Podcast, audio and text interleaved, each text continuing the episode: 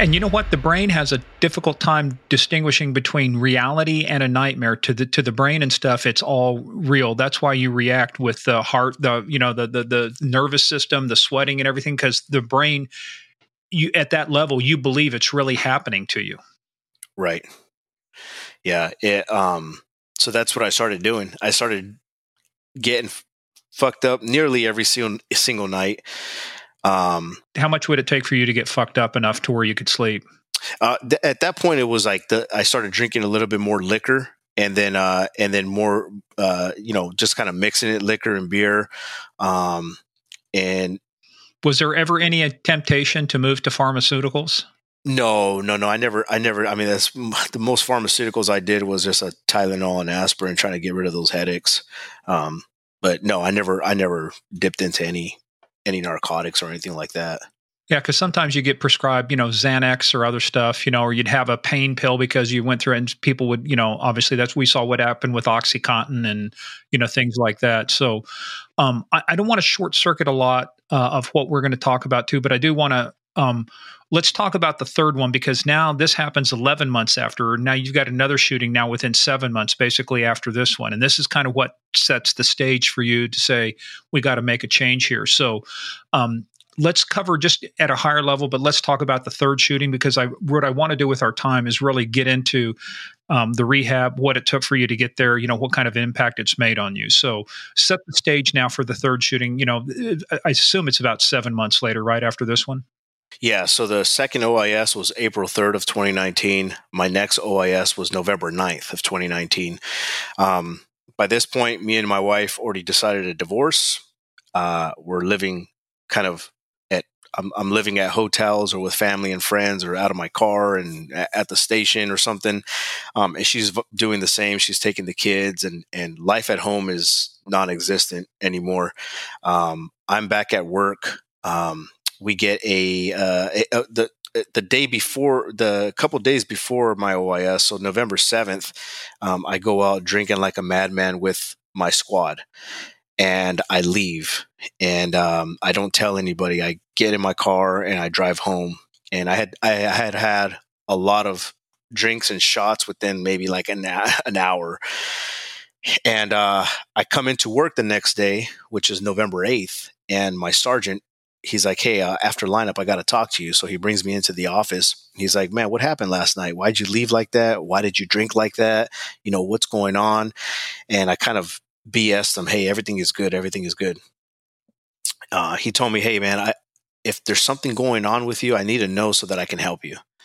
And I was like, Sarge, I swear this is a one time thing. I didn't even realize I was drinking that much. He's like, okay. So he sent me back out to the street. That was November 8th. The next day on November 9th. I was going to say, that sounds like one of the very few times or the first time somebody actually called you out on your drinking, right? Exactly. Yeah. The, the, he was starting to catch on that something wasn't right with me. And I, have talked to him obviously since, and uh, he was telling me like, man, I, I, uh, I couldn't put my finger on what it was. He goes, but as I, as I watched you drink that night and, and, and, you know, when you were at work, like there was there was something different about you and I didn't know what it was. He goes, and I just couldn't put my finger on what it was. You know, you're, cause again, I was a hundred percent, I was a hundred percent at work.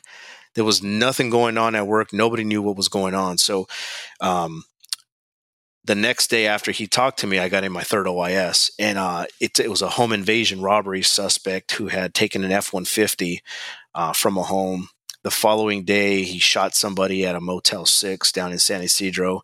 On the third day, uh, we we have the we get the vehicle occupied, and it turns into a short vehicle pursuit.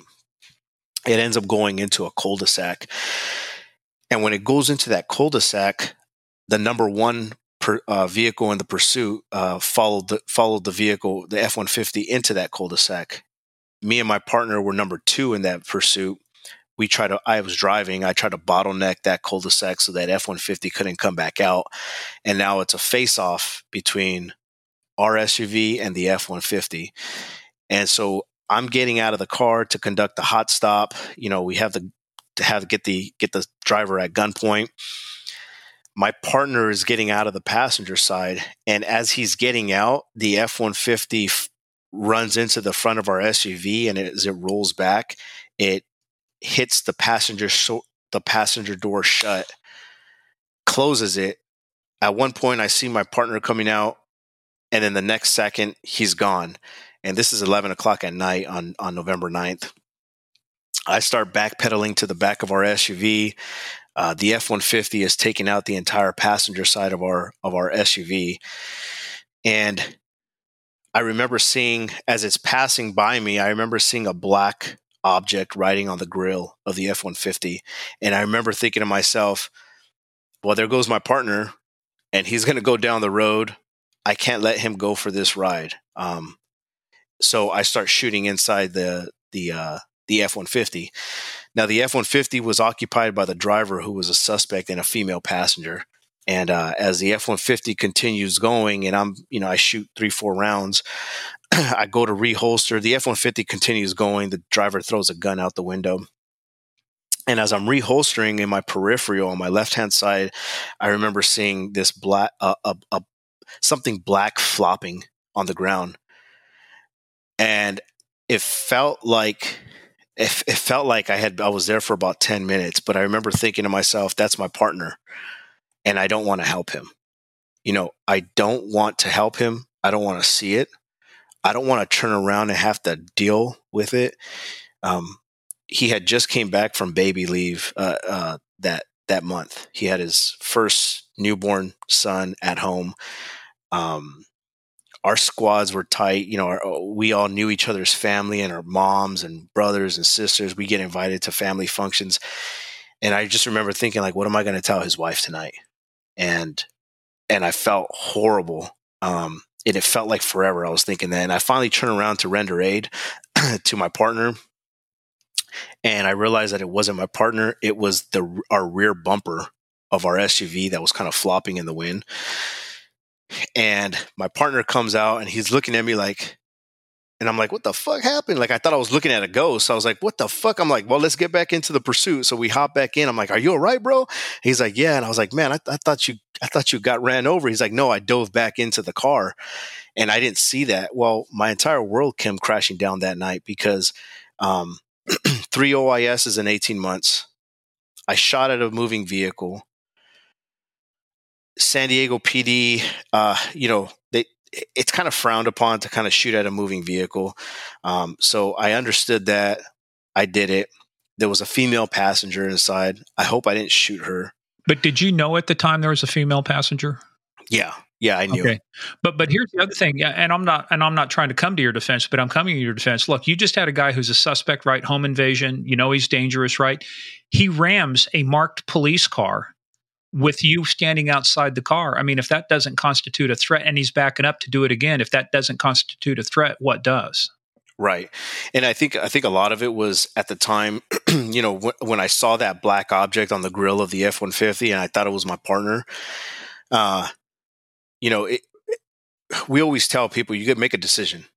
You know, make you know we always I, I, tell my trainee you know i told my trainees when i was an fto make a decision think of the best decision to make and make it. Even if it's the wrong decision, at least you make a decision. And this is one of those decisions that I I decided to make at that time, whether right or wrong. Some people are like, "Oh, you shouldn't have shot because, you know, there was a female passenger." And I usually tell those people to shut the fuck up because they weren't with, they weren't they weren't there, they weren't seeing, smelling, hearing, feeling what I just saw and did. But at the end of the day, I made the decision to fire, you know, rounds even with the female passenger inside. Um, but again, all these things are going through my mind. And the, one of the main things that I was thinking was, oh my God, did I just make up everything that I saw? Because I know that I'm not feeling well. I know I'm paranoid. I know I'm not sleeping. Um, and did I just make all this up? Did my BWC capture what what I what I thought I saw? And I hope it did and uh, I'm a liability. Like I'm going to get fired. And I started, my world came crashing down. I remember going back to, uh, I remember getting picked up from the scene and I'm going back to, uh, by my peer support officer. He's driving me back to the station. And I remember think, I remember saying something out loud like, man, I can't believe this is happening to me again. And he turned around and he looked at me and said, Hey, Mike, you know what? If, if God, if God didn't think that you can handle this, he wouldn't put you through it. And I remember thinking, you know, well, me and God parted ways a long time ago. Like I don't, I don't, I don't believe in him anymore because I've I've been begging and asking him for these these headaches and these nightmares and the paranoia to go away, and uh and you know I'm doing God's work and and and you're not doing anything for me. So me and him split ways a long time ago, and I just remember him saying that to me, and um I go back to the station, and it was very different compared to what my other OISs were, where the captains and there's assistant chiefs and there's lieutenants and the brass is there, and people are telling me, "Good job," and you're a hero, or "Hey, I'm glad you're not hurt." This time, only the captain showed up, and it was very. I was like, "Fuck, I'm in trouble." Like this is not a good shoot something's wrong. It tastes different. It smells different. This looks different. It feels different. Well, let's um, put a pin in this for just a second and conclude the part. So you fired the shots. Was was this was the the suspect arrested? So bring us to resolution because when you say OIS, there can be an OIS where you shots are fired but nobody's hurt, or somebody's hurt, or shots fired and somebody's killed. What what happened in this one when you fired into the uh, vehicle? Uh, so the uh, was the that your imaginary suspect, dog again? Yeah, it's. I'm telling you, meth is a hell of a drug. I think his paranoia coming hey, back. Quiet. we can. Don't worry, we can't hear him. Yeah. Uh, um. So. So. Uh. Yeah. So the suspect was uh, taken into custody by the SWAT team later on that morning. Um. And then the female, she was. Uh. She was caught within uh, a few minutes after the vehicle pursuit but uh, neither one of them were injured from the shooting. Neither uh, one of them were injured from the shooting. There was two rounds that were that impacted the uh, passenger side door.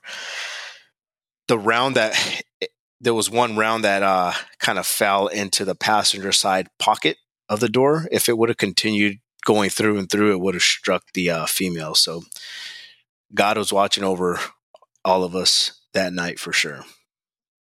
So, um, but but when did you know for a fact that you hadn't shot anybody? That all you had done was just shot shoot. Was it that night or did it take later? Yeah, so it was it was uh it, it was within like maybe 45 30 45 minutes after the pursuit was when they found the female um, and and I, when I heard that they had taken her into custody and they were they were taking her in to be interviewed or whatever, um, I knew that she wasn't she obviously wasn't being transported to the hospital, so she was good. And uh, we hadn't found the suspect yet, so I just didn't know. It, it wasn't until, gosh, when was it? You know what? It, you know what? It wasn't until um, the next day when I when uh, I, I heard that the suspect was taken into custody. He was barricaded inside an apartment complex. Wow. So you go through all of this. So this is your third shooting. And I don't want to say fortunately, but fortunately, this one didn't involve loss of life, but it still involved you going through, thought your partner had just been run over. Yeah, he's attached to the front of that grill. Um, you're firing shots in self defense. Um, what happened with the shooting this third time? You know, just kind of give us the Reader's Digest version because I want to I want to get into the you know the the rehab and the stuff that comes. But did this one was this one um, more troubling uh, in terms of resolving from an investigative standpoint? You know, what happened with this third shooting? You know, to be honest, I, I don't I don't really even know as far as it, it, the, I, I, went through the entire homicide investigation again. I went home that night to an empty house. I started pounding drinks. I didn't sleep for two days. the The San Diego Police Department, after a critical incident, we have debriefs. Um, after uh, after all the OISs. So this debrief was scheduled for Monday at eight o'clock. My shooting happened on Saturday around eleven thirty at night. I I had no sleep. Uh, I was late to um, to the debrief on Monday. Monday it was at eight o'clock. I didn't get there till about eight forty five, and I was drunk as shit. I hadn't I hadn't slept in two days. I was paranoid. I knew I was going to get fired. I'm like, man, I'm going to get fired. My wife wasn't even staying at the house, um, so I had the house to myself. I go into um, I go into Southern Division, and as I'm walking to the debrief, the wellness unit was there to greet me. Uh, Deanna, Dada, uh, and one of the sergeants, and you know they smiling and, and, and you know when you're when you're when you're drunk and you haven't slept for two days, it's kind of hard to look into people's eyes. And you, my eyes were bloodshot. I, I I could smell the alcohol on me, even though like I was like spraying cologne on and shit. This sounds like the beginning of an intervention. Did you have any idea that's why they were there? no. So they told me, "Hey, we want you to come up to the wellness unit." And I was like, "Man, I'm not I'm not going. I got stuff to do and I'm late to this debrief." So I go into the debrief. I come out, they're still waiting for me. They're like, "Hey, you're going to come up to the wellness unit." So I finally go. I sit down, I go to the wellness unit which is at headquarters and I'm like, "Well, I'm going to get fired now." I sit down and Deanna says like, "Hey, how's how's uh how's everything going? How's your family? How's your wife?" And I said, "Everybody's good. Everybody's oh, great." Yeah, I'm going to say, here comes the bullshit answer. No, I'm fine. Yeah. We're doing good. Yeah. Oh, oh, wait, I'm living in a hotel, out of my car, sometimes sleeping yeah. at the station. Haven't talked to my wife in three days, but no, man, we're solid. yeah, and that's exact. I was like, "Hey, we are good. Everything is good." She's supportive.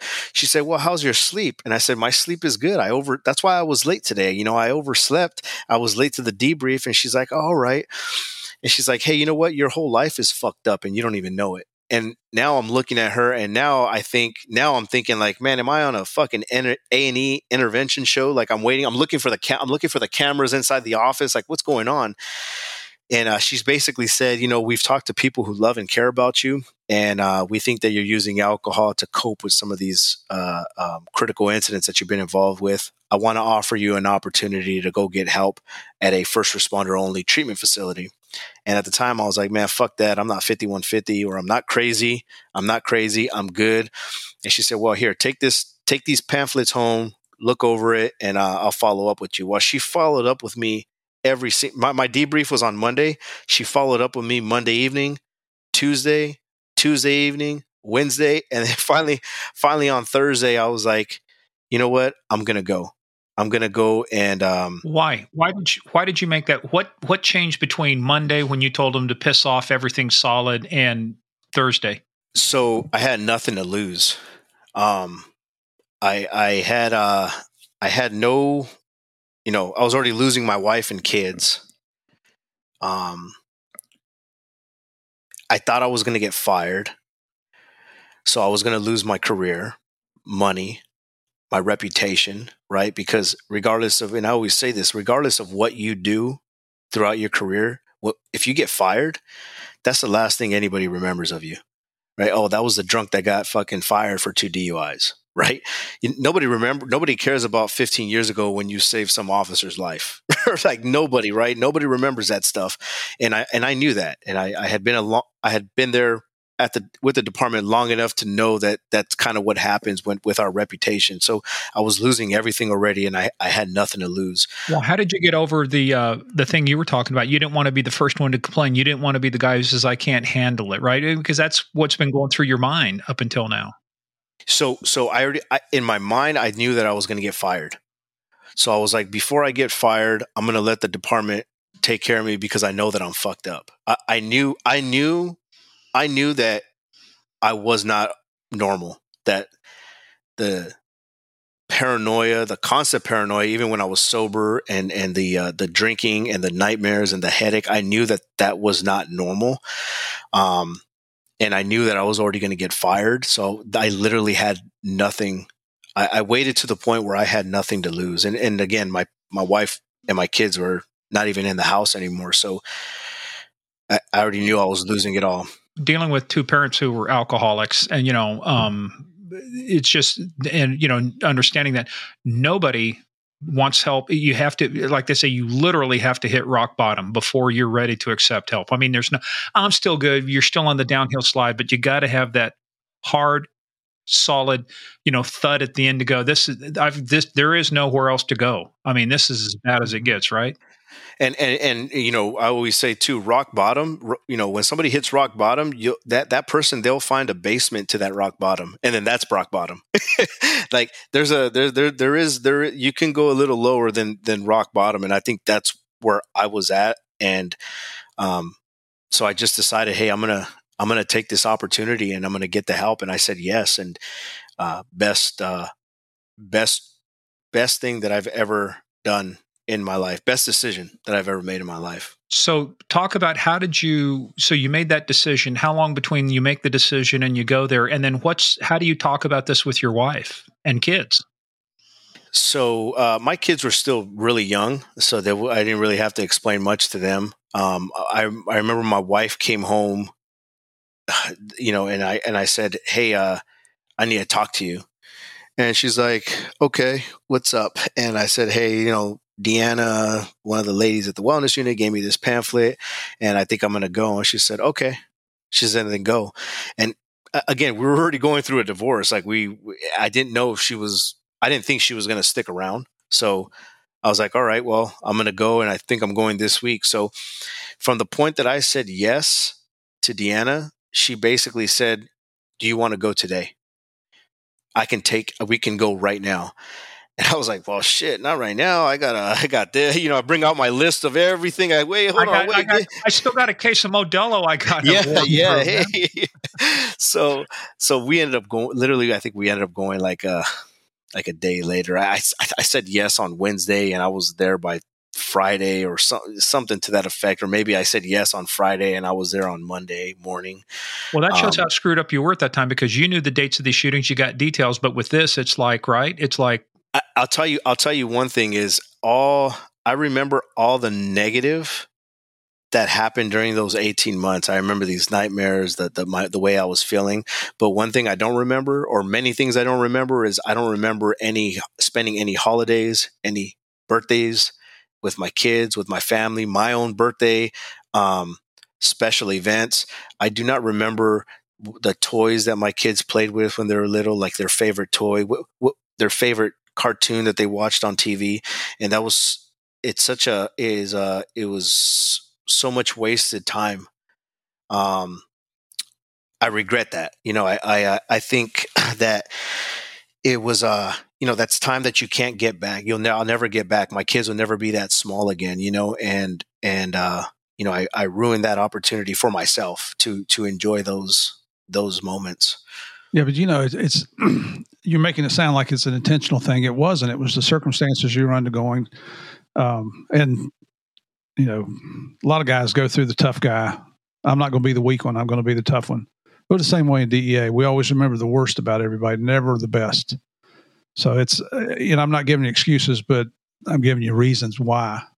Yeah, and, and I think that's what leads to the this inordinate amount of suicides. It's very similar to the military, you know, the mm-hmm. number of suicides law enforcement has because and for too long there's been a stigma well i'm not going to ask for help because if i ask for help i'm going to be perceived as weak nobody's going to want to work with me um, and, and, i think you know uh, unfortunately it's just eh, like i said it was taboo to talk about for too long but you know and i know i mean I, I, look back and i can think about the number of friends i've lost in the line of duty is not as many as the number of friends i've lost to suicide mm. yep yeah. Very true. So, talk about this program now. So, it's a first responder only program. When it's first responders, does that mean police, fire? I mean, the fire guys are already used to sleeping most of the day away. So, yeah, yeah, it's not it's not much of a change for them. They get to they get to meditate and and uh, and exercise and work out and do yoga and all kinds of stuff. It's they like do that already. Duty. Yeah, yeah, yeah, exactly. Um, so yeah, so I go to this facility and I'm still paranoid. I'm nervous. I knew I'm going to lose my job because I know that they're going to you know. Uh, deem me as crazy when I get there, but I was I was good with it. Um, I had made peace with that that decision. And um, oh, wait a minute, what made you think that you were the only, you were the special one, that you were the only guy? Nobody knows what I'm. Nobody's been through this. Nobody's got it as bad as I do. Right? Is that was kind of is that your mentality going in? That you know, if you guys only knew what I'm going through.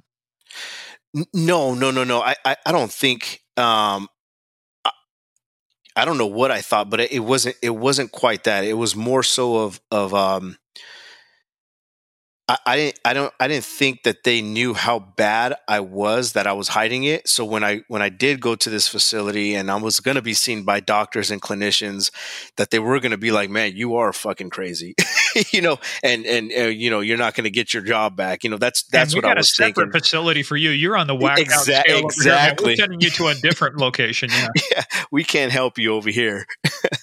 Did they so, have any imaginary dogs there? No, no, no, no imaginary dogs. No imaginary. Sorry, man. Go ahead. Sorry, Mike. So, so tell us about the program. How was it structured? Uh, you know, length. You know, and so first of all, how long were you there? And then tell us about what they did to get you from where you were to where you needed to be. Yeah, so I was there for 26 days. So I spent uh, I spent November and December of 2019 there. I spent Thanksgiving in in uh, treatment of 2019, and I got released maybe like I think it was like two days before Christmas of 2019.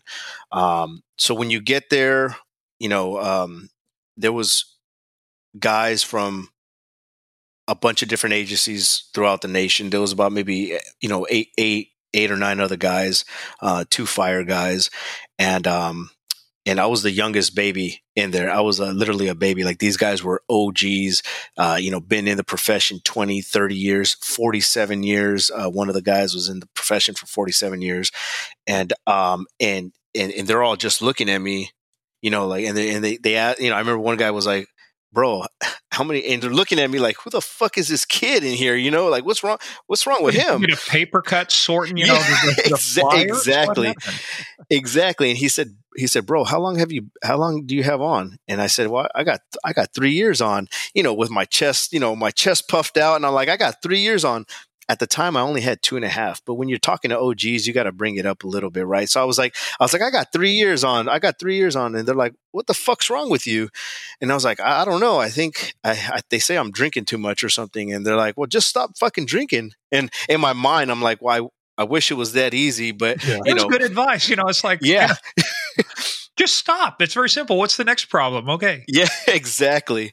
So, you know, it was funny. I, I, you know, I start doing the group therapy. So all the stuff that I mean, you're living there 24 seven inside this this uh, this home, um, and and there's there's clinicians, there's group therapy, uh, uh, there's group sessions, there's one-on-one sessions with the doctor.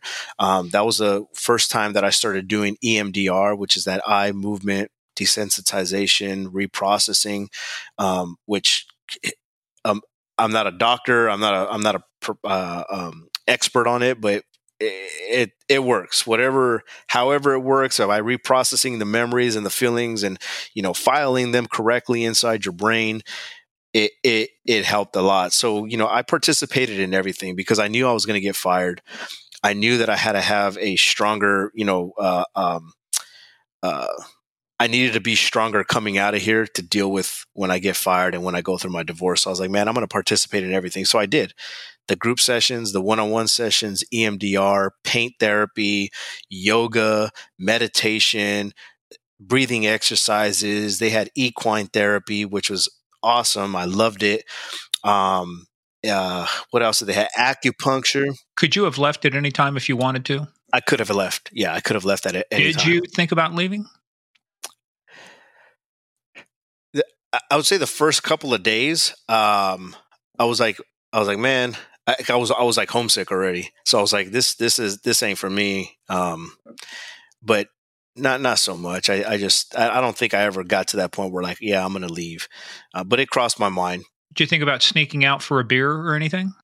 You know that was that was the the amazing thing was uh, I craved beer because I felt like shit for like two weeks just because I, I, still had the headaches I wasn't sleeping, but there was a there was a I, and I can't remember the exact time frame but it was about two weeks when I remember waking up and I remember I remember waking up and I'm like holy shit something's different.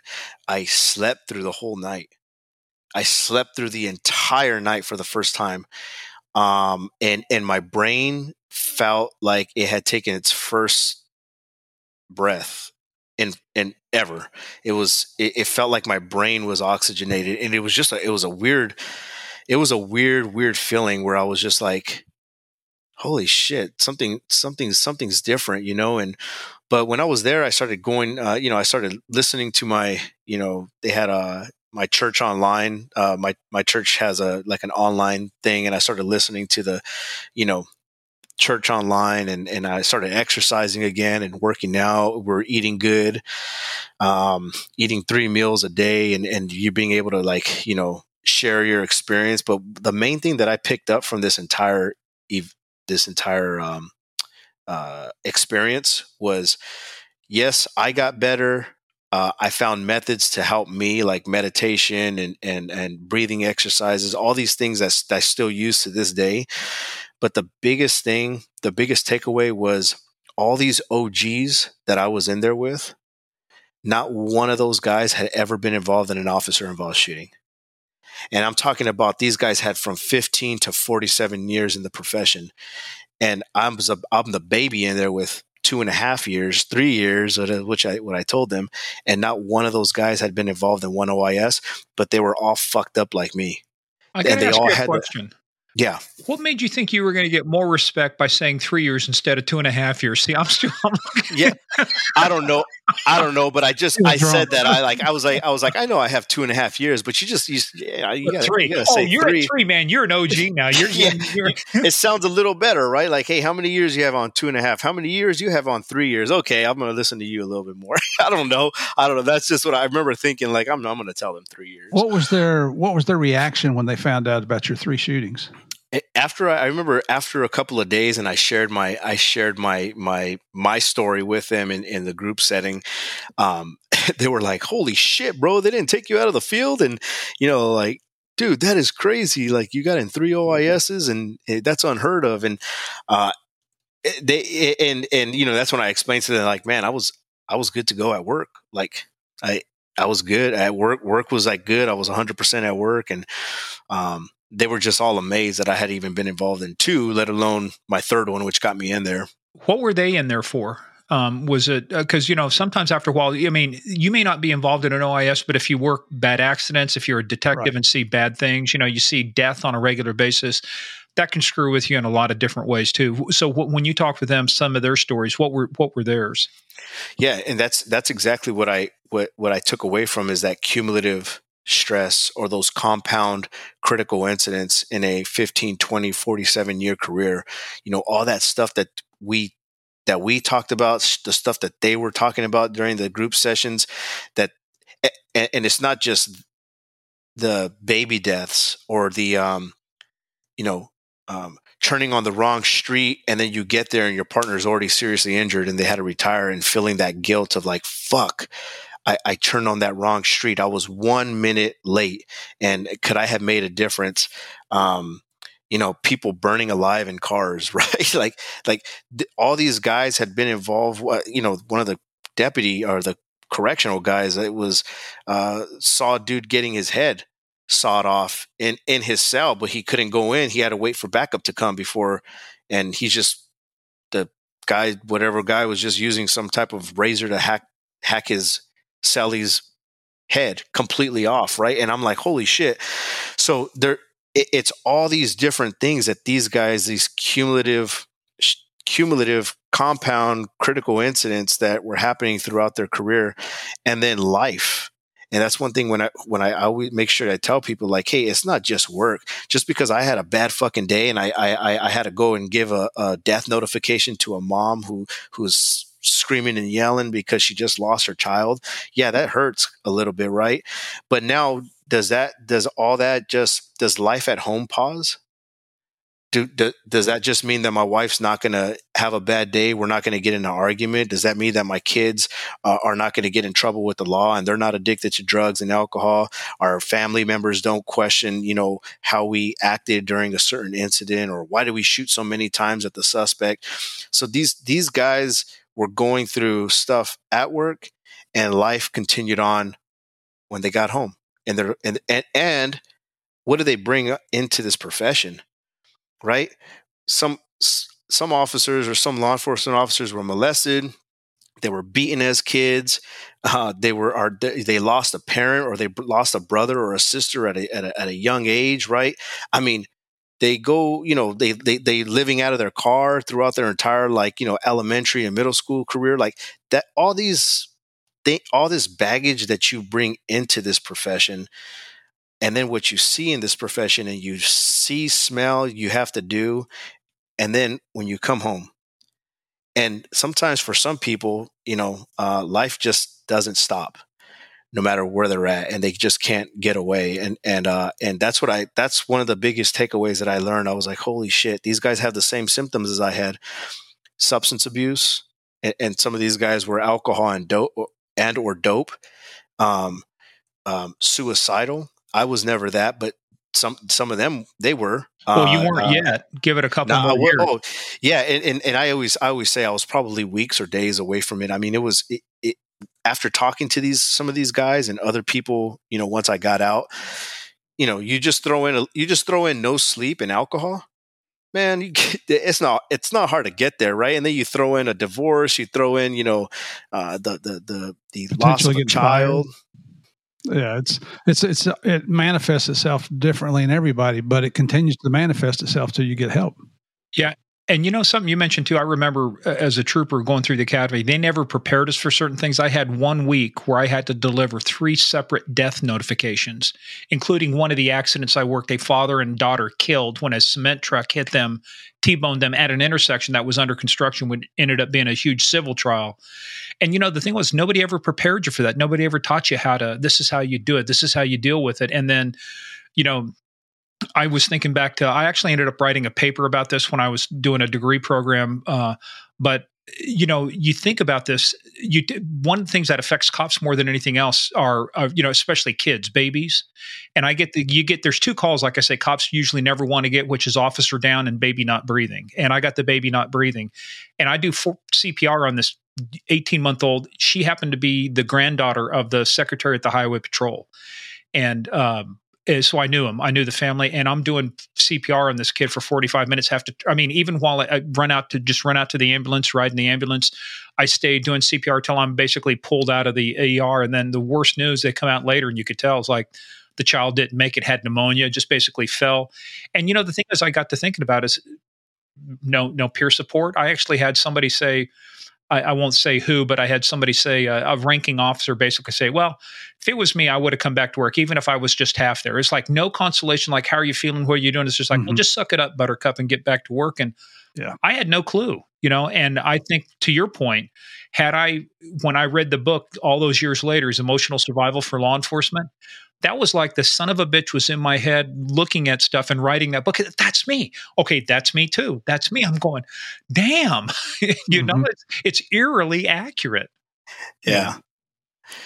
Yeah, it was. It's uh, it it was a uh, no. That was it was amazing, an amazing experience. And again, I, I remember, I remember one of the first times I heard, uh, it, you know, a mom, a mom, a mom screaming when she lost her child, and I was a pretty. I mean, I was a baby cop. I was like still in in phase training, and I just remember that like it, it wasn't my kid, but you could almost you could almost feel that pain just by hearing that scream. Right? There's only one. A mother's scream is so unique that I feel like they're all the same because it's like it, nobody else screams like that. A, a, wife doesn't scream like that. A, a, girlfriend or a sister, like a mother scream when she loses her child.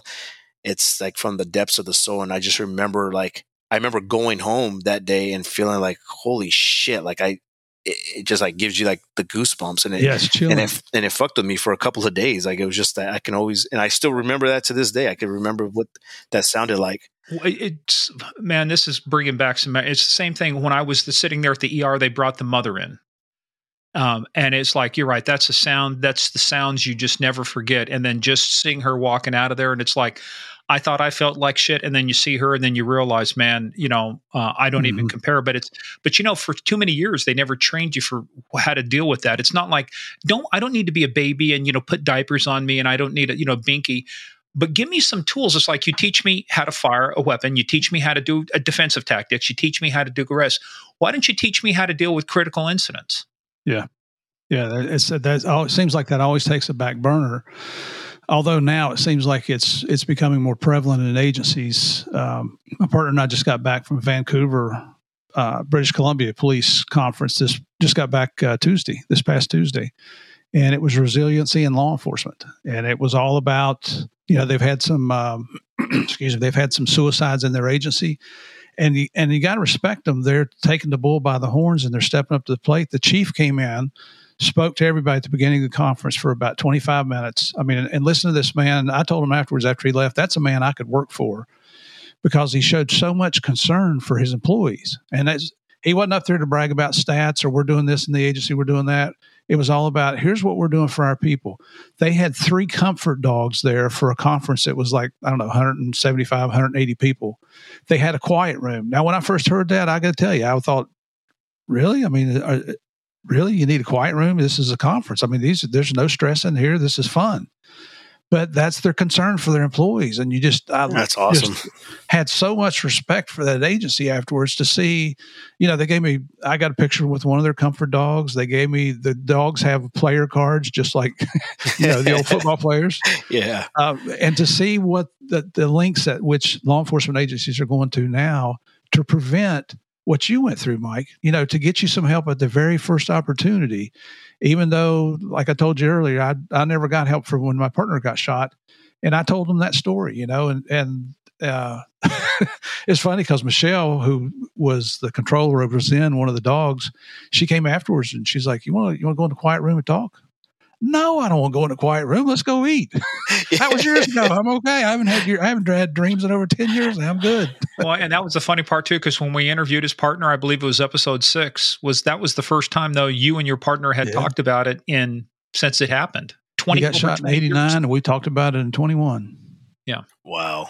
Yeah, and it, it wasn't that it was taboo.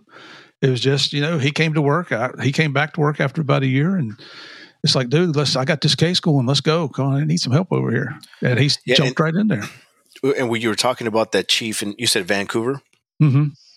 you know, I think that's that's uh that's that's awesome that he did that because what it does is sometimes uh, you know this whole wellness thing and taking care of yourself and and breaking that stigma it, it has to come from the top down You're exactly if the top, right if the top supports it um, everybody else is going to have to support it, right? If the chief or the sheriff is saying, "Hey, this is what I support. This is what I want. This is what's important to me," um, people are going to have people are going to make that happen. And uh, in San Diego PD, we always tell we always tell from the kids that come in, not kids, I call them kids, but the, you know right. these. Oh yeah, because you're officers, an OG now. yeah, because I'm an old man. I'm an old man here. but three years on, um, you know these these new officers that are coming in as, in their orientation, right before they even hit the academy, they're in pre-orientation, and they're already hearing about wellness, and we're trying to break that stigma, uh, and we're and, and that's what it, it's all about. It's breaking that stigma because if you an agency can have every resource available at all these all these vendors that come to all these conferences they can utilize every single one and have them at their fingertips but if the if the boots on the ground are not utilizing or they don't trust the system or trust that they're going to be supported from the top down then it's going to be a waste of money. All those all those resources is just a big waste of money if you have not broken the stigma within your agency or your department and um, and you're not getting support from the top. And i always tell people too you don't necessarily need support from the top just like the community has forced us to change laws and change tactics and change policies and procedures the boots on the ground can uh, help each other right the og's can take youngsters under their wing that's exactly it right there. Right. In other words, you would have been much better served if the culture had been back then as being told by other guys, hey, here's what I went through. I went, you know, the, in, in other words, getting it out of your mind sooner rather than later that it's not taboo to talk about that. It's not taboo to say, hey, um, this is the way I'm feeling, you know. Because to your yeah. point, the brass can be all behind it, but unless it's implemented at the tip of the spear, the people that are that are suffering from it, you know, are saying, "Hey, dude, I've been through this. It's okay." That's where I think what you're doing there is smart. You know, in terms of getting to them early as they're coming into the academy. It's like I tell people, it's my theory of the seatbelt. The reason my kids wear seatbelts without throwing a fit is because that's the only thing they've known growing up. We get into the car. What do you do? You exactly. put a seatbelt on, right? So absolutely, it's not anything to have to train them on. This is the way it's always been. But let's kind of use that to transition to the final piece of this. So you come out of this um, and I think we'll save this for a, a, different time. But but you were involved in a fourth uh, shooting, but uh, actually, you know, let's let's no, let's you know what, screw this. We got we got. Let's just spend a little time on. I this. could I could dip it. I could dip into it and, and I could well, bang but, it out real but, quick. But now you've got different tools available for you, right? So now tell us about the fourth shooting and how this shooting is different from the previous three. Well, just just before you do, Mike, how long were you in rehab before the headache stopped? I, I, want to say it was like a maybe I want to say it was like two. The headaches really never have gone away. I even to this day, every once in a while, I'll still get I'll still get headaches. Um, I've gone to see a neurologist. I've I've I've played with different medications to see which which one uh, takes the headache away. So um, they've never really went away, but they they have become so much less frequent, and they've become so much. Uh, uh, they become less uh, intense intense. Yeah. yeah. Uh, okay. But it, it, it, was probably, I would say maybe about two weeks where I kind of started having gaps in between that, that daily, every single day headache. Um, but the sleep, that was one of the first things I just remember is I slept an entire night for the first time in, you know, since April 3rd of 2019. And I was just, it was just kind of like, I, it was like again, it just felt like my brain took a deep breath of fresh air. Mm-hmm. That's what well, it felt like you when got I woke into up. that, like you say, that deep REM sleep. You got the chance to, you know, have your brain waves rewired. So let's talk about this fourth shooting and how it's different, and then how that led into what you're doing now. Yeah. So, so you know, I came back from the facility. I ended up going back out to the street, which I was I was good to go. I was healthy. I was I was good to go. I went back out to the street in 2020. and then 2021, um, the wellness unit tapped me on the shoulder, and, and Deanna, the one that told me that my whole life was fucked up, uh, in that during that intervention, she uh, she tapped me on the shoulder. She's like, "Hey, how would you like to work at the wellness unit?" And I was out on the street. I was still proactive. I was still getting guns and dope and, you know, chasing bad guys and I was still having a good time. And, and I was like, yeah, you know, one of these days, like in 15 years when I'm all old and shit, like you guys, you know, I, not right now. I'm, a, I'm still young. I only got five years on. Like I'm, I'm, I'm still out here getting it. She's like, no, oh, no, I'm no, talking you, to- you had four and a half years on. You just made it. Yeah. Yeah. I just made that up. I just made that, that, that six months up. Um, yeah so she she said no you know more more like in a couple of months. And i was like well and i love her i love her to death so i didn't know how to say no to her. So i said well let me let me talk to my captain. We're short staffed out in patrol. I don't think she's gonna uh, she's she's gonna allow that to happen but let me ask her. And uh, deanna comes back with hey don't even worry about asking her. The chief already approved it you're coming to the wellness unit. So I was like, oh shit. So wow, crap. um, yeah, so I was kind of voluntold, and this is back in 2000, like in June of 2021, and um, and and I had a. It's been it's been wonderful. It's been a blast. Um, I was. It's like peer support on steroids. You know, again, our wellness unit is our one stop shop for all employee resources, whether you're a civilian or sworn or a family member.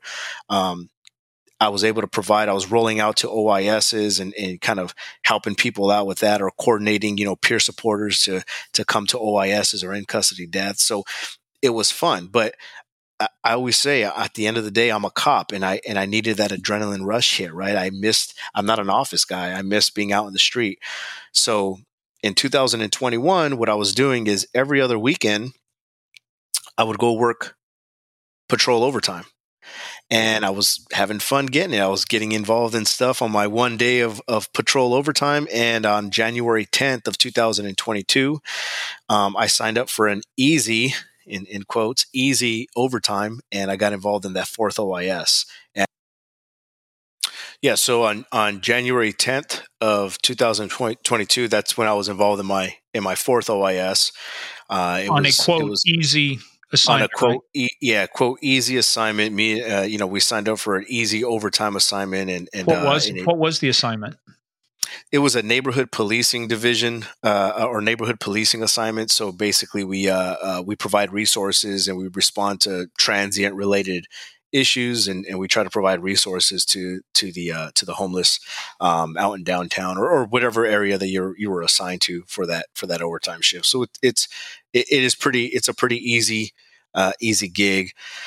Um, seven o'clock in the morning, uh, my partner and I are in downtown, and uh, the radio call comes out. It's this is on a on a Monday morning. Same partner as you've had before. Yeah, so uh, all of my four OISs, I've had the same partner three times, and uh, and and a different one on the on the third one. But uh, yeah, Mike Mike Muniz, that's my that's my good buddy. We uh and, and you know you have those partners where like you know their habits, like you don't even have to you don't even have to say like, "Hey, let's go and stop that guy." Like you just you we already know. You know you you're you you're work so him. well together. Yeah. Yep. So um so that this uh, this radio call comes out of a uh, of a robbery in progress. Uh, suspect had um, had robbed a liquor store at seven o'clock in the morning with a knife with a knife. So we are like literally 10, 15 blocks away in downtown. So we're like, hey, let's start rolling over to that call to to assist them. By the time we get there, there's going to be like 50 other officers already there. It's downtown. It's in the morning. It's a you know hot call, robbery in progress, right? So um, so we really weren't even rushing because we were far away. So we just start making our way down there. Well, what happens to ship magnets where we were like i don't know number four or five on scene and uh, we go down this alley that he was la- where he was the suspect was last seen running down and about two blocks away um, in the alley we see somebody loosely matching the clothing description of the suspect walking walking away from us with his back towards us, but just walking real nonchalant. And again, this is seven o'clock in the morning on Monday. People are walking to and from work, or you know, people are going to work. So I looked at my partner. I was like, let's start heading that way. It's probably not our suspect. This guy would be long gone by the time we have we we arrived on scene. So we start driving up behind him, and uh, dispatch updates the call and, or the description and says, "Hey, the uh, suspect is going to be a Hispanic male, uh, light skinned Hispanic male with a thin mustache." So as I'm driving up behind the suspect, he kind of looks he looks back. I just kind of see his eyes. And then he just kind of turns back around, just keeps walking. His hands are out of his pockets. Like he's just walking nonchalant. So I was like, uh, this is probably not going to be our guy. And we start pulling up beside him. He turns around, he looks at me, and I'm like, oh man, thin build, light skin, uh, light skin Hispanic male with a thin mustache. This is probably our guy. so I continue to drive past him and we stop and we get out of the car. And before I could really even say anything to the suspect, he pulls a knife out of the from the top of his jacket with his left hand. And almost simultaneously he pulls a gun out of his jacket with his right hand. So he kind of pulls them out at the same time, but the f- first thing I saw was the knife. So I started saying drop the gun, I mean drop the knife, and then when I my brain picks up that I see a gun and he's the suspect kind of blades off to point it at me. Um, I start shooting. My partner starts shooting. Suspect starts shooting at me. Um, at least in my mind, I think he's shooting at me. Uh, and then I I feel something hit my chest, and then the next thing I knew, I was laying on my back with my gun pointed right up at the sky, and and I was like, well, I just got shot, and this is a bad day for me and my family, right? So uh, I start shooting from between, you know, I'm still laying on my back. Um, I kind of look between my legs, and the suspect still bladed off, pointing the gun towards me. My partner's shooting him. The suspect's shooting me. I'm shooting the suspect between my legs, and then I'm like, well, I gotta, I better roll, like move, so I could be a hard target to hit. So I roll over to my stomach, and I start shooting from the prone position, and then my slide locks back. I run out of ammo and I'm laying on top of my magazines. The suspect is still bladed off. He's pointing the gun down at me. And it was that it was that moment of uh you know, I, I always say that I there's been times in my life where I thought that I could have died or that I thought I may die. I've never in my life felt there's never been a moment in my life where I knew I was dying now. That I'm I'm I'm not this is it. I'm I'm gonna die. There's never been a moment like that, and it was such a, um, uh, it was such a lonely, lonely, quiet, sad moment. Like just it, it to when I when I was there, just that feeling of just pure silence and and uh like loneliness. And I knew my partner was shooting at the suspect, and by that time, another officer had arrived on scene two San Diego PD officers are shooting at the suspect, but I just felt so alone. And uh, I said, well, uh, I'm probably going to get hit in the forehead right now because that's the only thing that's sticking up. You know, I'm still laying on my stomach. And, uh, and I remember thinking, well, am I going to feel the impact hit my forehead? Am I going to feel that? Is my head going to jerk back? Am I going to feel pain? Is it just going to be lights out? Well, I better start fucking moving so I could be a hard tar- hard target to hit. So I roll over to the, uh, I'm trying to roll to the front of the vehicle and I reload. I shoot the suspect. He drops to the ground and we're all shooting him. You know, all three of us are shooting the suspect. He hits the ground and then he, he sits up and, and the way he sat up was like the Undertaker. You guys ever seen WWF and, and or WWE now they call it, um, where he he's laying on his back, and the suspect literally sits completely up. He grabs the, the gun from the ground, points it right back at me again, and I shoot him three more times, and he and then he falls back, and it was uh that that fucked with me for a couple of days because it was almost like those nightmares that we have where you can't run away from the monster, you're not running fast enough. Um, and you think with with the officers out there, I mean, how many rounds had been fired mm-hmm. by that time? I mean, is this guy either bulletproof or they just not hitting him? Um, what's going on? Yeah, yeah. That, I mean, that's what I was feeling like, and, and, and that was one of the things that fucked with me too because I I shot like thirty rounds, and and for a couple of you know weeks until I found out that we did actually we you know I hit him was that I I was like man did I just miss all my rounds did I miss every single shot that I that I shot I remember the first couple like two or three I, am almost positive that I, I I struck him because it was like a there was a way that he right in the beginning, there was a way that he kind of turned over to the side and he kind of like twitched. Um, it, it, was like a real quick like twitch, but that I and I, I believe I had, I had hit him. So it, it was just, uh, yeah, it was crazy. So we we get there and we take him back into custody, or we get him in custody. They start working on him. And uh, I had I had thought that I had been shot, so I actually aired. Uh, I aired that I had been hit. My partner came to check on me. He's like, "Are you all right?" I, and I told him like, "Dude, I think I'm I'm hit." And I'm trying to like wipe my chest to and then looking at my hand to kind of see where where the blood is at. I'm I'm wiping underneath my vest and there's no blood, but in my mind I'm thinking at some point my adrenaline is to uh I'm to run out of adrenaline and I'm to start feeling the pain. And and at some point I, this may be my last breath because I feel like I had felt like I had gotten hit like center like center in the chest, like right by my BWC. But you had a vest um, on though, right? I had a vest on, yeah, but in my mind, I'm like trying to find like where am I hit? Like that there's was no my holes. point is that even though you had a vest on, your mind is playing tricks on you because you should have known you had a vest on. That's the reason why you had that impact, right? right. Yeah. So, um, but I was never hit, and what happened was I was never even shot at the the suspect had a pellet gun, and what homicide said that uh, you know because that fucked with me. I was like, something hit me. Like the suspect must have shot me with the pellet, and they're like, yeah, there was no pellets, I guess, in the gun or whatever. There was nothing found, and and uh, so what they think that happened was that when I was shooting the suspect initially, I was running backwards over to my right, and your brass your your gun spits the brass out the right hand side. They think that from the videos and my BWC, um, they think that I ran into my own brass, and and and I ate shit at the same time. So my brain put two and two together that that tap you felt was because you got hit and you've been shot. Um, and that's that's really the only explanation. It was just it was just I, I ate shit at that perfect moment when I felt something hit my chest.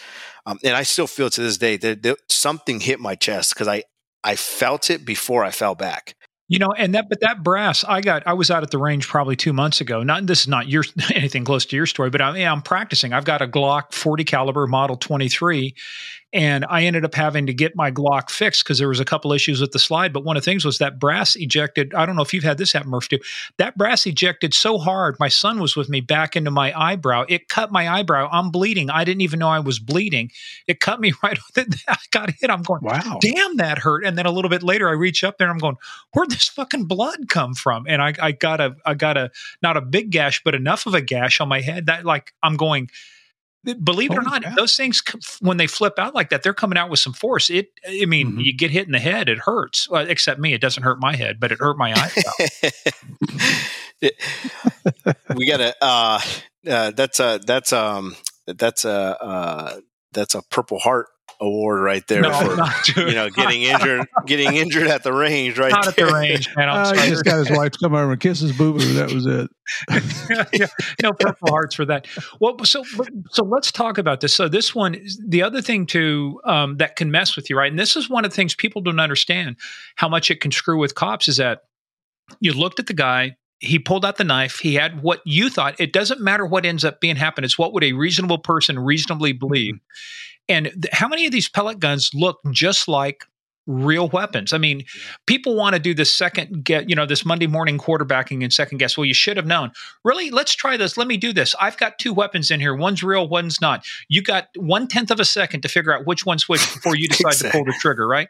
Uh, and you know what? People crap their pants, right? That they don't understand what it's like to have a weapon pointed right in your face you don't have the time. It's what would a reasonable was there a reasonable threat? Well, look, there was enough of a threat because he had a knife. All you have to do is go to YouTube or watch the videos of these guys who are like, eh, that's the thing that kind of gets me is have we not seen enough and known enough to know when somebody's sitting there with a knife you don't sit there with your hand on your weapon you don't sit there with your arms crossed and that's what happened this dude before they could even react attacked one of the officers severely injured him and the other officer had to shoot this guy and people with knives are just as dangerous as people with guns. They can move quick before you before like you always say murph uh, you know action is faster than reaction. Absolutely. That and you know just you have friends i'm sure you guys have too that i'll ask you you know you guys go through a lot of firearms training do they treat you to te- teach you to kill, or to, can, not you just wing the person like you see on television? Shoot them in the leg, shoot them in the knee. You know, and, yeah, right. And these are all people who've never, you know, it, and they'll admit to you they've never fired a weapon, or you know, they were in the military and they spent 25 minutes on the range, and that's the the only weapons they ever fired. So it is an innocent question. But when you take the time to explain to them about adrenaline and, and the 17 foot rule with a knife and, you know, the different things that go along, and, and then you tell them about real life shooting situations that you've been in, they get a whole different understanding. But but my wife had an uncle, and he was an older gentleman in, in, Fort Lauderdale. He used to he used to drill me all the time. Why can't you just shoot him in the knee? Why can't you shoot that gun out of your hand? I've seen you shoot. You're an excellent shot. And I used to shoot competition. But when somebody else is shooting back at you, the adrenaline pumps way up, and that you know you try not to jerk the trigger, but it still happens. Very, very true. Yeah. So that, that I tell you what, man, that is uh, my heart is racing 100 miles an hour right now, just kind of vicariously living through your shooting there because I can't imagine you're shooting and he's not going down. Yeah, it, and and it, and I remember, you know, when everybody's shooting him, and I and it's still in my mind. I'm like, I remember thinking, does he have a does he have a vest on? Like he's everybody's shooting him, and he's not going down. Well, you know, after you know speed speed up, you know, months months later, we found out that he had he had taken multiple rounds, um, and he was still able at some point to sit right back up the way he did. Uh, let, let, me and, guess. Was was meth involved in this one? Right. Yes. Yes. See. Oh, gosh. Oh, and if people wonder why that's such a danger, like remember PCP used to be they see people mm-hmm. used to mm-hmm. be dusted. It's like they would get so hot they'd take off all their clothes. There's nothing worse than a naked man, you know, sweaty and just hyped up on this stuff that they, they feel no pain. They just have zero threshold for you know uh, and it, it is very difficult to use any of your techniques on them. You can, I've even seen the after action reports. You see the, the the shootings of of these guys, and it's like shoot three, four, five, six times. Nothing stops them until you take out the electricity. You know, you can go after the plumbing, like Mike Neal said. I think it was episode eight, but you got to take out the brain. You got to take out the function because otherwise, these guys just keep going until they run out of blood. Man, that's you know, I, I, tell you what, Mike. I was going to go take a nap after this interview, but I think I'm too hyped up now. I think what I'm going to do after this interview, dude. I got a beer fridge downstairs. I'm having fucking beer. I will drink for you. Another you guys drink. Right. But oh. let's let's let's close off on this because I want to ask you now about what you're doing. But at some point, I mean, you're thinking, "Am I shot or whatever?" But when did these old old memories, this old tapes that were in your head, like from the first ones that caused this. What was your thought now of going about this? Oh my God, here, here we go again. I'm going to go back to drinking. I'm going to go back to what was playing through your mind when this was going on or after this happened, and how were things different this time than the first three? Yeah, so that's that's exactly what happened from the moment I finished that o, you know the OIS, the officer involved shooting was done. I was getting taken back to you know I was uh, I got into a car with one of the canine a canine officer and he was taking me back to Central Division to start the entire homicide process. Uh, it I was frightened. I was fright. I, I was frightened because I thought, it, uh, here we go again. Like my whole life is going to go down the shitter right now. I'm going to start drinking the nightmares, the headaches. And it was a, it was a frightening, it was frightening to feel like all the hard work that I've been putting in, even from going into treatment and, and years after the fact that, you know, I was still seeing a therapist on a regular basis and I was still doing all these techniques and things that I learned. Um, life was so much better. My my marriage was better. My relationship with my children were better. You know, I was clear headed. Like all this was going to come crumbling down, and uh, and I was it was it was uh, I was I was scared uh, when I came home, and I remember telling my wife, I I don't know what's going to happen. You know, I don't like you know it, it, was a scary moment for for her and I because she didn't know like well what what happens now? Do we start all over again? But I went into this fight and I I call this this is my fight for my life right? Every everybody you know people who have been involved in critical incidents everybody has that fight for their life that moment that they uh, either they're getting you know beaten or they've been shot and stabbed or whatever it may be. This was my fight for my life. And I went into this moment with such a stronger foundation. My my spirituality was stronger, my marriage, my health, my sleep, you know, um, everything was so much more stronger going into this fight. And I bounced back from it so much more easier than all the other three combined. I think maybe for just a couple of weeks there was a, you know, my sleep was a little thrown off the alcohol is one of my concerns, right? So when you were going through uh, treatment, what was the advice about alcohol? What happened afterwards, and what happened this time?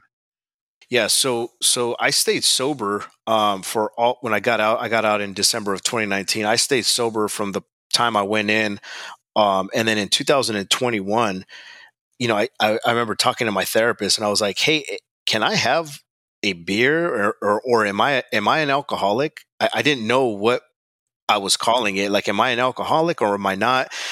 And I remember him having the conversation with me, like, well, did you like when you quit, did you have withdrawals? And I was like, no, I, I didn't have withdrawals. Like I just, it's actually been super easy for me to be sober. It was, it was really easy.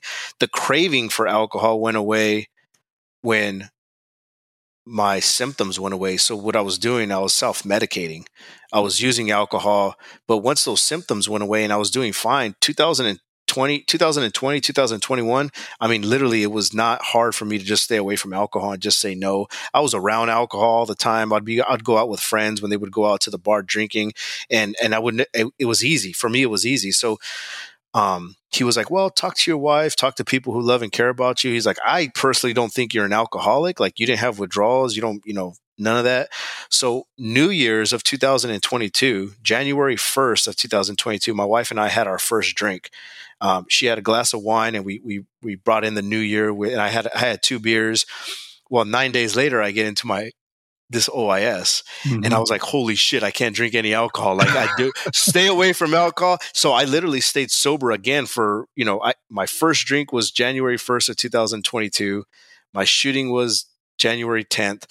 And I stayed sober for like another six, seven months because I just didn't know what was going to happen. I didn't know how my body was going to react to this OIS. So, um, so I, I, I have, I have beers now. Occasionally I'll have a, you know, I'll have with my food or, you know, if I'm, if I'm, um, hanging out with friends or something. One, one thing I don't use alcohol for, and I make sure that I, I, I, uh, it's my rule and I stick to it is, um, I'll, I never use alcohol to cope with a long week or a bad day.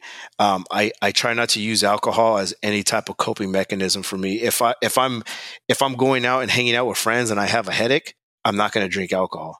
Uh, if I'm going out have friends and I'm feeling good and I want to socialize, or if I'm having a burger and some wings and I want to have a beer, I'll have a beer if if I want. But I don't use alcohol to cope with anything because I don't want to get I don't want to get back to that point where I was using it as as basically a coping mechanism for every single one of my symptoms. But I'm that's just me. Not everybody is like me. I have friends that they can't be around any alcohol because they'll drink everything in their fridge. Um, so that that technique, you know, uh, that doesn't work for everybody. For me, that that's works for me. Yeah, I, have got one more question for you because uh, we've gone. We appreciate you giving us so much extra time, Mike. No, um, no, no. I'm I'm I'm here for you guys. I drug you guys through the ringer yesterday, having to postpone till today. I apologize. Blame it on my wife. She got a new car. oh, oh, let me. what's Connie's number again? OU eight one two. Uh, who's that behind you with the frying pan?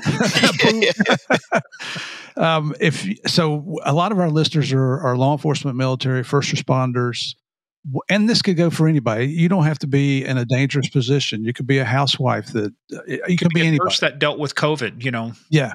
If you had let's say one solid piece of advice for people who are going through uh, challenging situations, whether you call it PTSD, uh, sh- shell shocked, uh, just you're just going through a circumstance and you're not sure sure what to do or how to handle it. What would your advice be for these folks?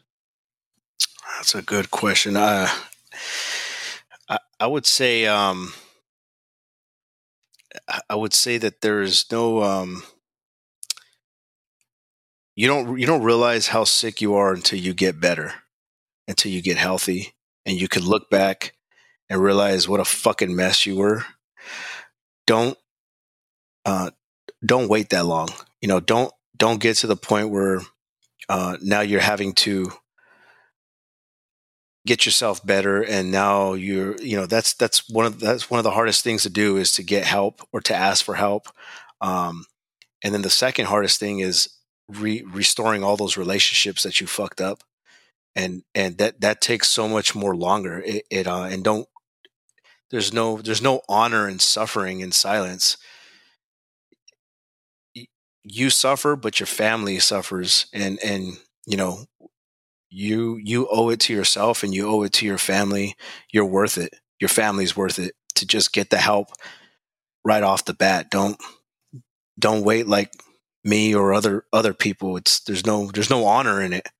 There's nothing honorable about suffering in silence. Um, I know that's probably more than one or two pieces of advice, but, no, that's, that's yeah. What about you though? You talk about your relationships and your family. What did it take to, to repair your relationship? Uh, me and my wife are still working on ours. There was a lot of hurt during that time that I that I caused, right? Um, and and, and and with other family members too. There was things that I said and and ways that I acted towards family during that time that I was not doing well. And some of those relationships, you, you know, you when just because I'm healthy, you know, back in 2019, I got out and I was feeling better, and I'm you know ready to go and preach to the world about how you know uh, to take care of yourself. Just because I'm doing good and I'm ready to move on, that doesn't mean your family, your friends, people who you hurt, it's on their time. You know, being forgiven is on is on for you to be forgiven it's on their time it's not on your time anymore and that's one that's the hard part because you think you're you know you say you're sorry and you you're trying to prove yourself but some relationships will never be restored back to the way they are some may some may be even better it just it just depends but i always tell my guys at san diego pd like dude don't don't wait till you're having to say, apologize for years of hurt um, because that relationship may never be the same whether it's with your mom or your dad your real brother your real sister your wife husband your children um, it's it's not worth it wellness is a perishable skill that's another thing we say you know just like the range just like DTAC, defensive tactics, the range, um, verbal judo, right? The way we talk to people out there so that we don't have to get into a fist fight with them. But wellness, if you're not, if you're not working on, that's one thing you're going to work on for your entire life, not just your career. You may not ever get into a shooting, but your, your well, wellness, you're going to work on that every single day when you get off of work. You may never get into a shooting, but if you think about the accidents you drive up on, the homicide scenes, you know, like you say, the burn that that was the one thing I had to work a um, victim inside a car that burned to death, you know, was committing suicide. But uh, just, you know, the, you, you think about all those things. People think shooting is the only thing that is like the big thing. No, to your point, and I'm glad you made it, it's the accumulation of this stuff over years. And if there's never mm-hmm. an outlet for it, it bubbles up until it finds a way out. And when it finds a way out, it's usually destructive um, and hurts people. So, what about the work? Know, so, Go ahead, Murph. Sorry. I was going to say, I'm a, I'm a member of the Federal Law Enforcement Officers Association, FLEOA, and their motto is don't go it alone. Hmm. And that's a perfect motto for this. You don't have to suffer through this alone, man. There's people out there just waiting to help. Yeah. And, and, I think a lot of it is like people who have been through critical incidents or people who have been through personal experiences or crazy stuff in their personal life. Um, even the OGs, right? Uh, it, you know, being able to put your ego to the side and and uh and, and take somebody under your wing or just sharing your experience that that goes if if if a, if a brand new graduating a class from the academy heard from some SWAT sniper who had been involved in two OISs and they hear that that person's utilizing resources, whether they're seeing a therapist or going to marriage counseling, when these guys and girls are hearing that from an OG or somebody who that they look up exactly to or want to be like, you start yeah, early. That's how you break the yeah. stigma. Yeah. Yeah. And, and if you think there's no, you know, a lot of insurance companies now will pay for it at your job. But if you think you don't have the resources, there's a national hotline, dial 988. 988. Those three numbers, 988. That's the National Suicide and Crisis Hotline. Don't go it alone, man. Don't don't take a chance. Your life is is worth more than you might think it is at the moment. And the, the folks that you're going to break their hearts if you do something crazy like suicide, it's just not worth it. 988. Well, Murph, I'm surprised you remember that because he gets 911 screwed up all the time. 199. I got that one down pat. hey, one of the, one other thing too. Once you get once you once you put in that hard work and you get healthier and better, you you uh you realize how much more um, time with your kids and and, and life is happier. There's a light at the end of that dark tunnel. If you could just get past that, um, life life gets better you know you're still going to have your issues and struggles but life gets so much better i look back i, I, I say i look back now and I'm, I, I look back at things that i was thinking and how i was acting and what i was doing. I'm like man i was a fucking mess. And i'm so glad that i didn't i'm so glad i didn't kill myself right? Not that i was going i never thought of it but i'm glad i didn't because the joy that i have now years later like the the the, the love and the, the that feeling and the the laughter that i could have with my kids now you know um it it's so it's worth it it's it's worth it you know this was so worth uh having you on here twice this was uh and we'll talk about this in the intro and outro but um this this kind of interview was requested by a lot of our listeners believe yeah. it or not so that's how important uh, the topics are so uh, so the our regular listeners, if you're wondering what the hell these guys going back to the old ways of the five hour interviews, no, we're not. But that's how important this damn topic is. And it again, it's not just first responders. It can be anybody. It could be you that is listening to us right now. So thank you, Mike. God bless you, brother, for everything you do. Uh, we'll pray for you. Thank you. Thank you. I appreciate you guys' time. I, I, and this opportunity. Thank My you so much. My coping mechanism after these long interviews with Murph is to have a beer. So I'm going to have a beer in your honor today. all right, all right. I have that effect on people. That's right. We got this figured out. And you know, Murph's whole thing where he said, you know, don't go it alone. He he forgot about that when we were in San Diego. He asked me to go to the bathroom with him. Why? Because he, he, never he said, don't go alone. No, that's don't you, go it alone. He got it confused. So you you said you'd never talk about that again. You know that, right? well, I didn't until you talked about it. So uh, anyway, yeah. Hey, I know. I know. It, I missed you guys in San Diego too. I was going to come and, and stop by at the at the booth and say hi. I, I, I was uh, I, I know Mel. Mel called me. He's like, "Hey, you coming?" I was like, "Man, I am so busy today. I can't. I can't go." I said, "But I'll I'll, I'll see them on the uh, on the podcast in a few weeks." Yeah, so. and we, and we'll be back in San Diego next May. So yeah, uh, and actually, Perfect. Mel talked with us. We're we're working on some cool stuff for next time. So, but we'll definitely be there. Well, look, you keep doing the Lord's work. Uh, keep yes. staying safe. And look, I, I just appreciate what you said. Is just get in early, get often, and let these people know you know what's worse than not ask than asking for help it's not asking for help there's nothing wrong with asking for help it's when you don't ask for help that's when a lot of people suffer so keep up right. the good work you know uh, we're going to keep yes, on you now mr og how many All years right. is it now how many years you got on huh? now let's see seven let's just say eight i gotta push it up a little seven bit maybe seven and a half but eight no, Go to double digits, man. Make it ten. Yeah. All right, sounds good. well, you can truthfully say, "Look, I'm a, I'm coming on ten years. Well, I still got three years to go, but I'm coming on ten years." Yeah. I like that. I'm going to start using that. Actually, I'm coming up on ten years soon. Yeah, I'm thinking about putting in my papers and retiring here. You know, pretty soon. So. oh God, I don't see. I don't see the. I don't see the light at the end of that tunnel yet, but it'll it'll come. I'm sure. It's a train, pal. It's a train. That's right. That's the train coming at you. well, look, hey man, seriously, great stuff thank you for doing this. Stay safe. Keep the people of San Diego safe. Uh, you guys don't go anywhere. Everybody else, stay tuned for the debrief.